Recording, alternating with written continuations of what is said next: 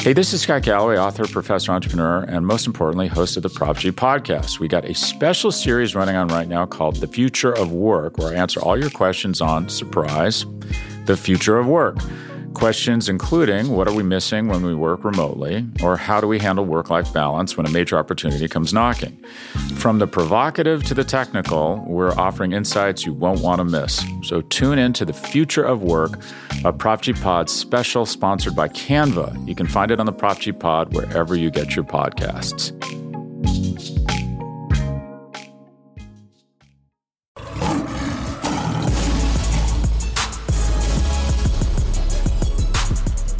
Live from our respective homes uh, here.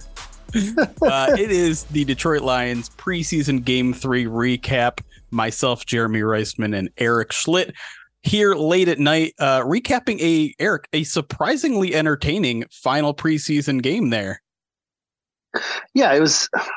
I think it was surprising because there were so many positive plays, right? Yeah. Like mo- most of the time, when that final preseason game comes around, it's more or less an entire game of what was the fourth quarter, right? Where it's yeah. just like three and out, three and out, bad mistakes, turnover, and you know what I mean? Yep. Um, a lot of guys rested and it gave extra time to a lot of guys fighting for spots and a bunch of them showed out. I mean, that's yeah, that's that's I think what made it really fun definitely the the main takeaway of this game. But it, it's interesting because obviously Carolina they they play their starters to start the game. The Lions don't, and we see the game start in in a lot of ways.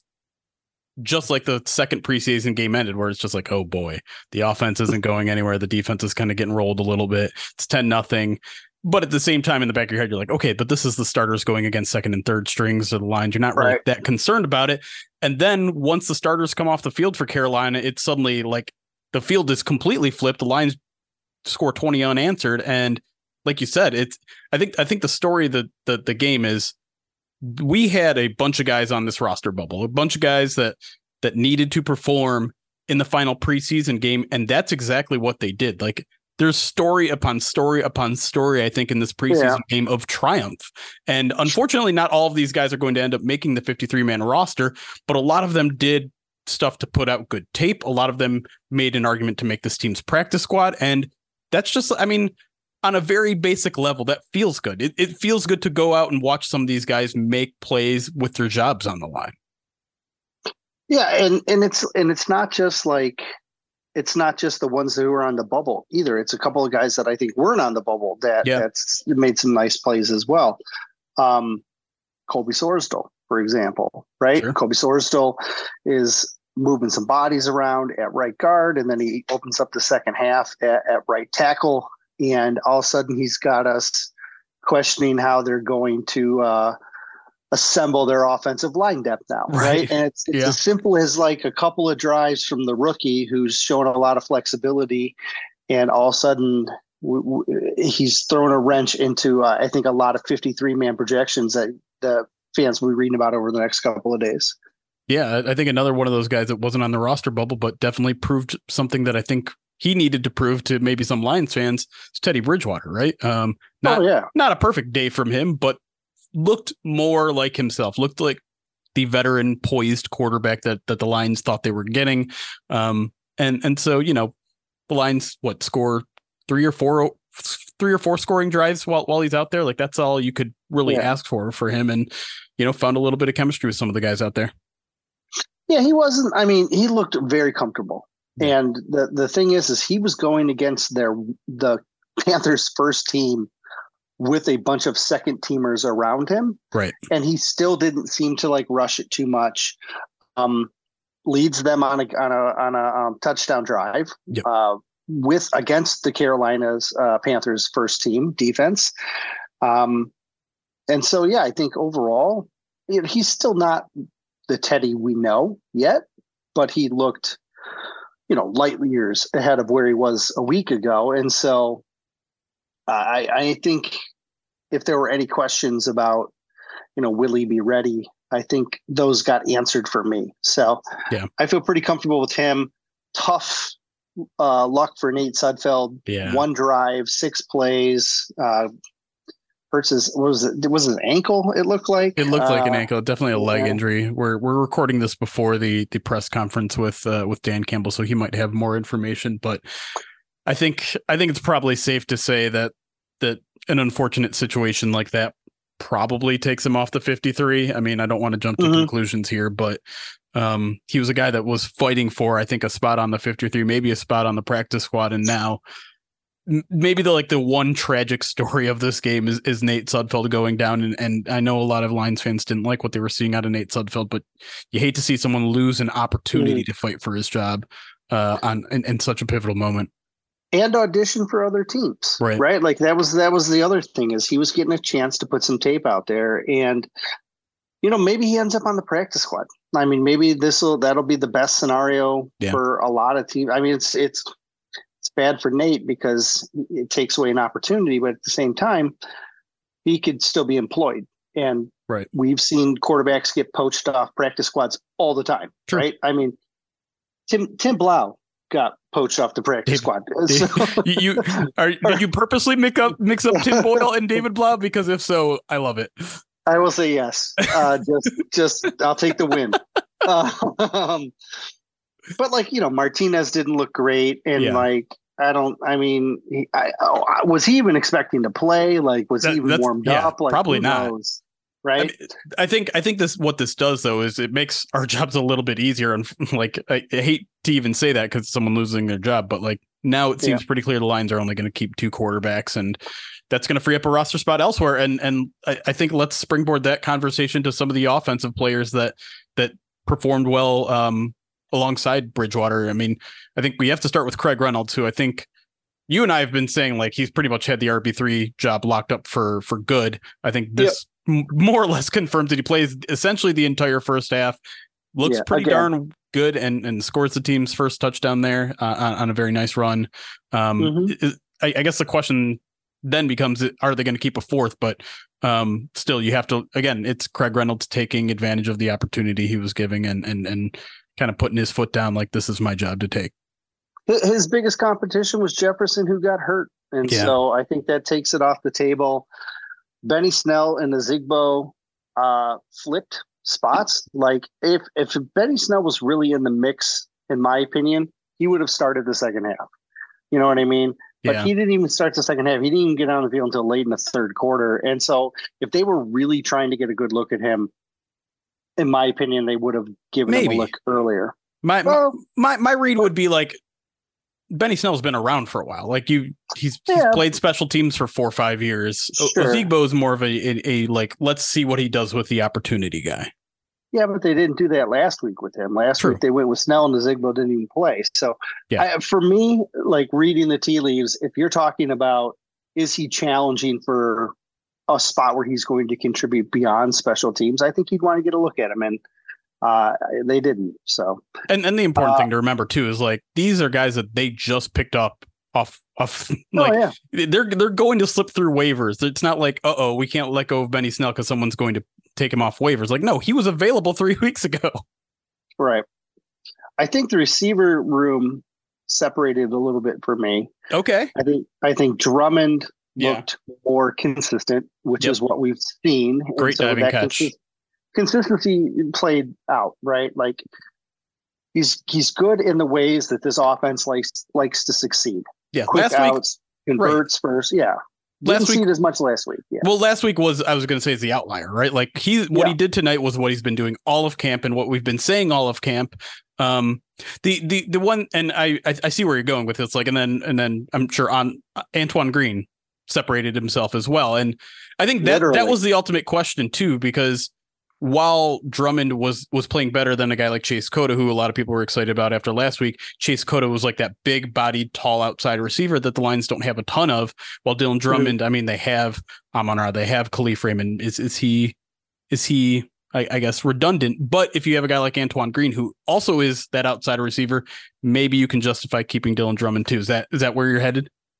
Yeah, and like I that's what I was talking about last week when I was trying to say he was in for me was because he has that ability to catch the ball and then go. Yeah. And we saw that, right? Sure. I mean, uh Drummond had five catches for 46 yards.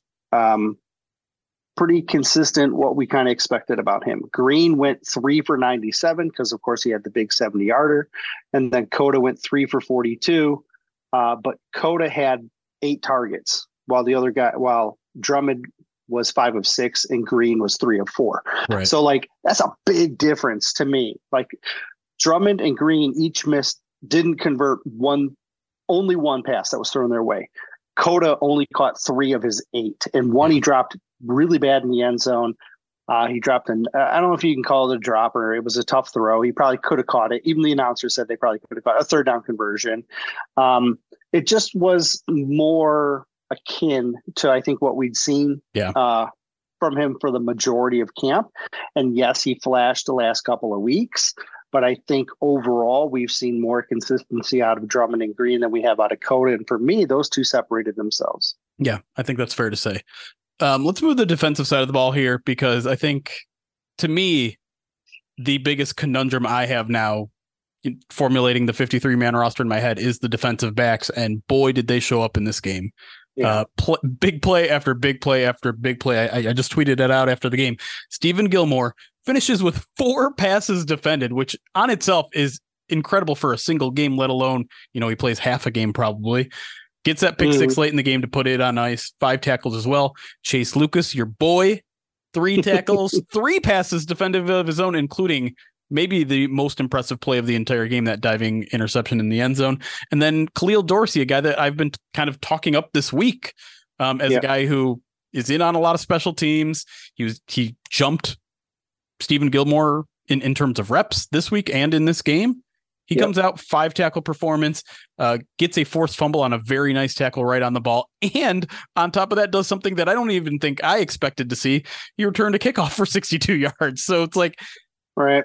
This is, I mean, this is exactly what you want to see if you're the Detroit Lions. If you're Dan Campbell, if you're, you know, you're trying to figure out these last roster spots. Yeah, it makes your job a heck of a lot harder. But you know, you got some dogs in that room that are be like, all right, this is my last chance to impress you. I'm going to give you everything I got. Um, I as I was writing the stock report, um, I had Chase Lucas leads the team with three pass breakups, and that was good until about 10, five, five minutes left in the, yeah. or seven minutes late in the fourth quarter. Right. And then, and then, and then Gilmore got a pass breakup, and I was like, oh, all right, now I have to take out team leading. And then, like uh, two plays later, whatever it was, he got the pick. So, like, it was, uh, yeah, it was quick how that how that that Gilmore got his and, and he, his stats piled up in bunches, right? Like yeah, yeah, those two that were pretty close. His first two were back to back plays, right? Yeah. Um, so I was happy to see what I saw to Gilmore. I was, I, I liked what I saw to Dorsey.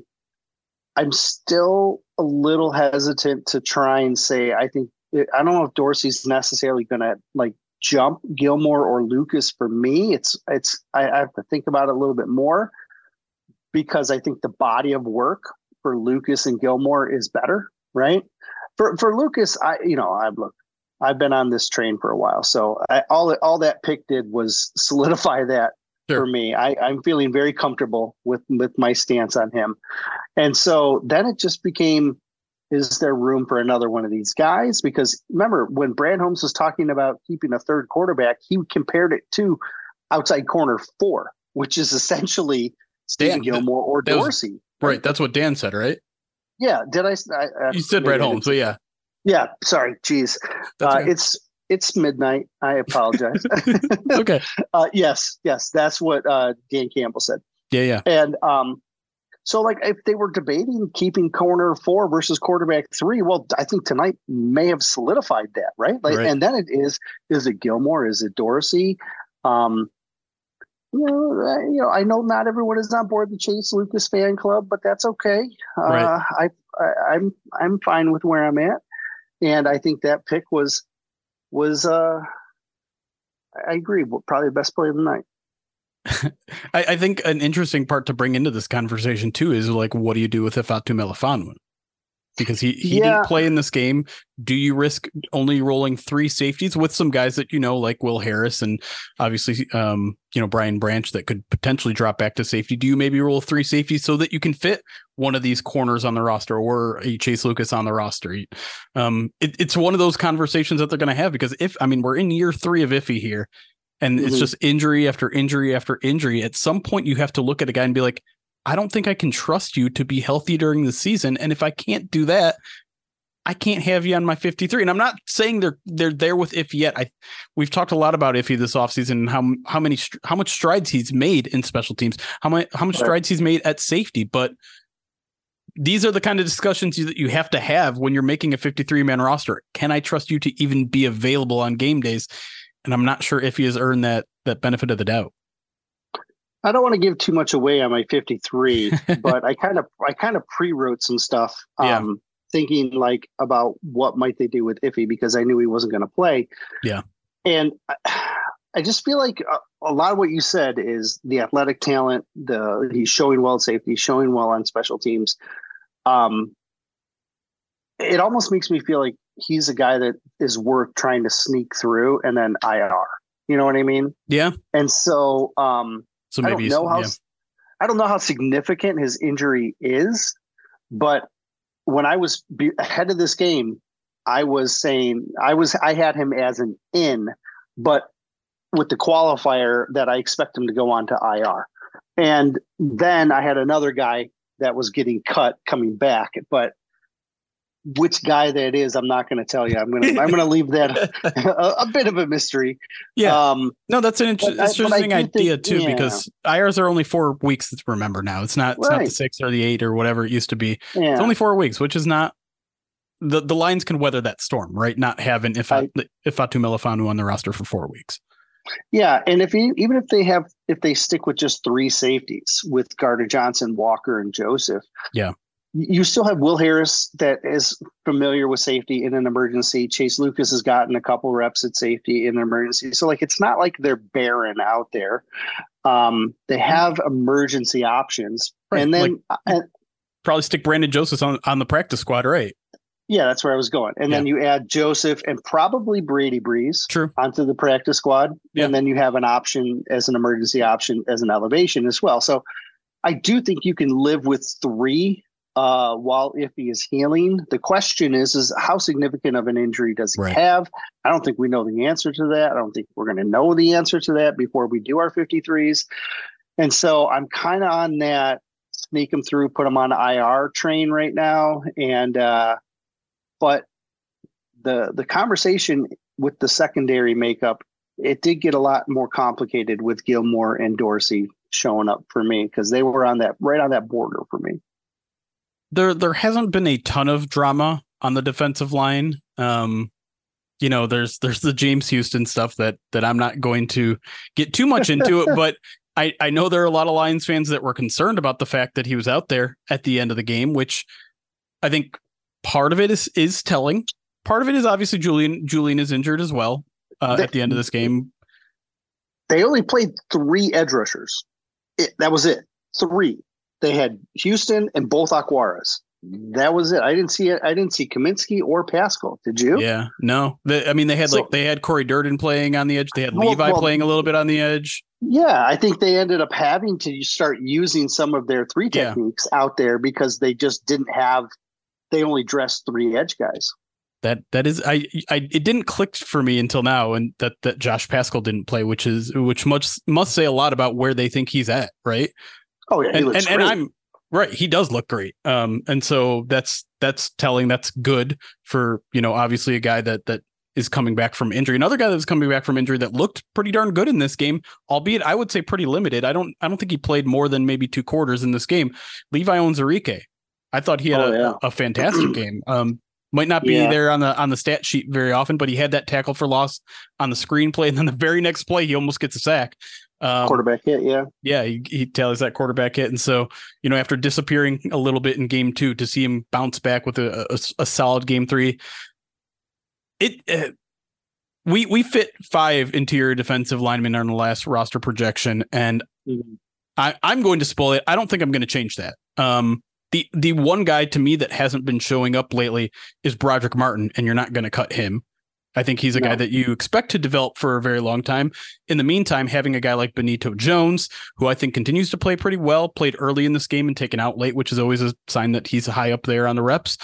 And then Levi starting to f- show flashes again.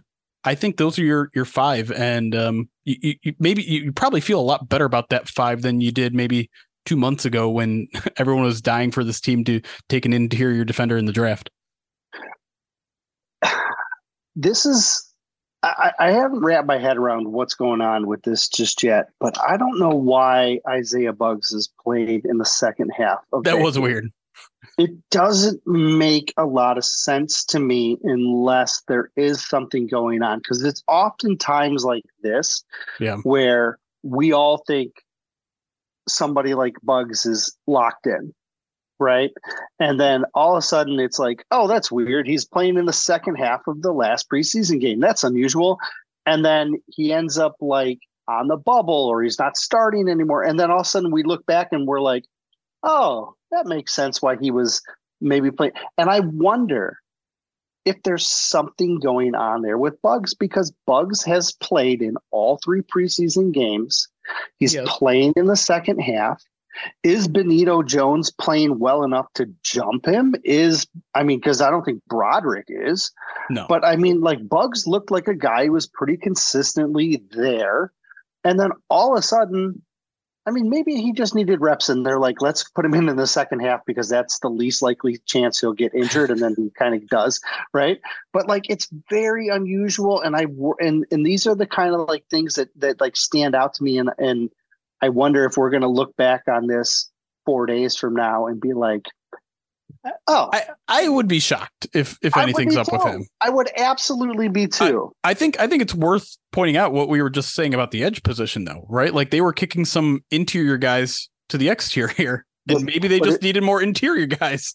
It's maybe yeah, it's true, but I mean, the only thing I can think is that maybe Benito took off his pads because a lot of the guys who played in the first half and got pulled early took their pads off right at halftime. Like you saw Tracy Walker not wearing yep. pads and stuff like that in the second. You could see him on the sideline, and he started. So like maybe Benito shed his pads, and and Buggs was like, "Well, I haven't played yet, so I'll just keep my pads on in case I get a rep or something." But like again, why is Benito shedding his pads and Buggs not? I don't even know if Benito did. I don't. I mean, maybe yeah. Benito played and I just didn't notice it. Um, but my point, I guess, is is that I I do wonder why he's playing, and maybe there's a legitimate reason. Like he just needs, they just need want him to get a series in or something. Like yeah, maybe he maybe he requested to play. I don't know. Right. But it's one of those things where there's a little red flag that pops up in the back of my head and says is there something going on here that we don't that we aren't seeing that because we're taking advantage we're taking for granted the fact that we've all penciled him in or put him in in pen as a starter? I think you're crazy I, I, no but, look, but, it's fine. I mean no look I, am not i'm not cutting them i'm not yeah, putting yeah. them on the outs. Uh, i'm not even taking them out of the starting lineup in, right. in my projection. But these are the things that go welcome to my world right these is these yeah. are the things yeah. that go on in my head sure. where i'm like no it's it's it's it's a curious thing and it, you know we, we got it scared too right Buggs got injured at, at, at, some point in this game and you're just like right. i think everyone's like wait he's out there what's yeah. going on there and so it, it, it's it's fair to just wonder about what was going on there but i don't think there's necessarily concern there i don't i just again it's um, one of those things that jump out at you. Oh, so one more before we move away from defensive tackle. Cory yeah, yeah. played very well. Oh, right, like that bull rush yeah. was one of one of On the, the most right tackle. yeah, he just destroyed he he that guy. Not, yeah, and, and, Durden had a couple other plays too. He did. He like, um, he got he ended up with a sack. He ended uh he ended up having a couple of pressures. I think he had five tackles overall as well. Um, and so Durden's been a guy who in game two started getting some run in, in the first half of yeah. game two. And so this is a guy who's all of a sudden starting to creep up, starting to make, you know, get into conversation. Again, I don't know if he's necessarily talking, you know, ready to break into the 53, but this is a guy who's probably going to be really high on their uh, get to the practice squad type yep. of uh, you know conversation. So uh, Durden, there's something there, and and it's it's worth developing. The the last thing I had is just what an utter disappointment it it was, at least from my point of view.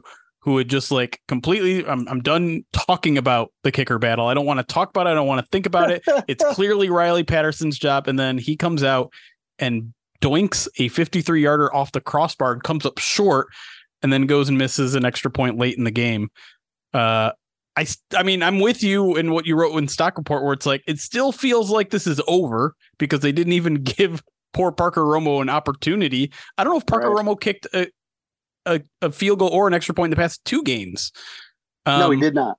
Yeah, and so it, it's clear check. what their preference was, but Riley Patterson, like they handed this job on a platter for Riley Patterson, and it's like he's the guy who who's taking the birthday cake or the wedding cake to the wedding and dropped it on the on the bride and groom. It's just like what? and and listen, I, I still think that I still think Riley Patterson is going to be their guy, but he like what an inauspicious way to end the preseason where you're just like, great, now I have no confidence in our kicker. No confidence in our kicker. It's a heck of an analogy you made there, by the Thank way. Thank you. um, yeah, they only scored seven points last week, so then that's absolutely uh, yeah. Romo has not played since week one. So I, I, I mean, everything says it's Riley Patterson, and they're just going to deal with whatever he does at this point. You know, he, he misses one out of every three kicks. That's just kind of how it goes right now. All Hopefully right. that cleans up. Yeah, it, it's and it's so disappointing because the rest of special teams has been so good. It feels like anyone they throw back for a punt or a kick return is going to return it for at least forty yards, and that's could just they, the kicking. Could they pull the John and cut them both? oh boy, let's not let's not even think about that. Let's wrap things think, up there. We're wrapping yeah, things up. No, we're not. We're not. We're not even putting that out there. Uh, but Eric, thanks for thanks for joining uh, me here late at night. Thank you all for listening. Uh, hopefully on the Saturday morning. If you haven't already, go to prideofdetroit.com where Eric and I will both have separate 53 man roster predictions. We've been doing them together. Now we're going our separate ways so that we can see who's smarter by the time uh, the 53 man roster actually drops, uh, which is on Tuesday at 4 p.m. Eastern. So that's when all the cuts need to be in by. PrideofDetroit.com will have you covered along the entire way with our, our cuts tracker, our, our 53s, all sorts of predictions and fun stuff over on the website. But until then, for Eric, I'm Jeremy. Thank you all for listening. We'll see you guys in a few days.